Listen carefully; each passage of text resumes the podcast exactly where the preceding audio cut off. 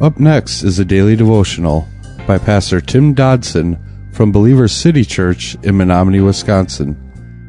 To subscribe to the podcast, visit streetlevelradio.com and click on subscribe. Thanks for listening to Street Level Radio. At the time of Paul's writing to the church in Corinth, slavery was a common thing that was going on throughout the Roman Empire. And the reality was that some Christians that were members of the Corinthian church, they were actually slaves. So Paul said that although they were slaves to men, they were free from the power of sin in their lives, and they weren't slaves in that sense to God. People today are slaves to sin until they commit their lives to Christ. And Christ alone is the one who can conquer sin's power. So sin and pride and fear, they no longer have claim over us, just as a slave owner no longer had power over slaves that he had sold or that had been freed. The Bible says we become Christ's slaves when we become Christians, but this actually means we gain our freedom because sin no longer controls us.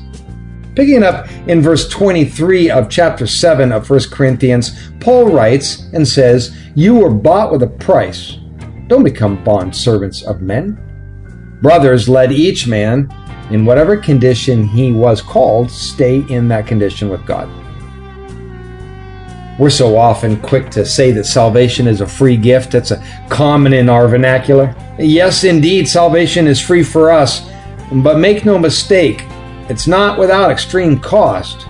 For we were bought at a price, and it was a steep price at that. It cost Christ his very life. And that came through a terrible, painful death. Now, as born again Christians, we are owned by the Creator of the universe, and He does intend to uh, keep us, He does not intend to share us. We belong to God now, therefore, He is to direct our lives and our very destiny. We are never to allow our lives to be again controlled by men. That's for the world, that's for those in the world. We belong to another country, and God is our King. When we chase the trappings of this world, we again become slaves of men. We have, however, been bought out of all of that. Paul reiterates his stand on the issue. We are to remain in the state in which he found us. We've already discussed that over the past days. In that state, that position is now, quote unquote, with God. In that lies the key to everything, gang. Going on in verse 25, he says, Now concerning virgins, I have no command from the Lord, but I give my judgment as one who has obtained mercy from the Lord to be trustworthy. Therefore, I think that because of the distress that is on us, it's good for a man to remain as he was.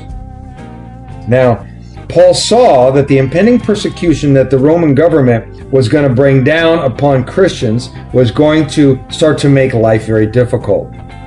So he's giving this practical advice because being in an unmarried life would mean less suffering, more freedom to throw one's life into the cause of Christ, certainly to be quicker on our feet in the service of the King, so to speak. Now, Christ, like many of the issues that Paul has been dealing with here thus far in this chapter, was silent on the specifics of this particular issue. Paul gives what is his personal direction and I think it's good counsel from what I would call a quite trustworthy source. For those who are seeking marriage, Paul begins this topic by saying that due to the battles of this world, due to the battles especially of those who are believers, we would be better off to remain single. Now, he's already covered this to some degree and is kind of returning again to this uh, subject. Now, as we said previously when we discussed it, this is hardly a popular notion today, this idea of staying single.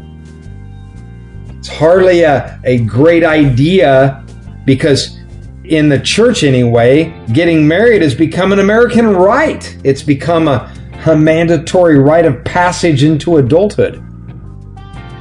Verse 27, he said, Are you bound to a wife? Don't seek to be freed. Now, are you freed from a wife? Don't seek a wife. More on that the next time we get together.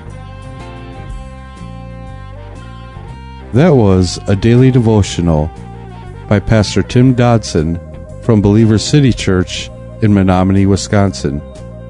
For more information on Pastor Tim Dodson or Believer City Church, visit believerstogether.com.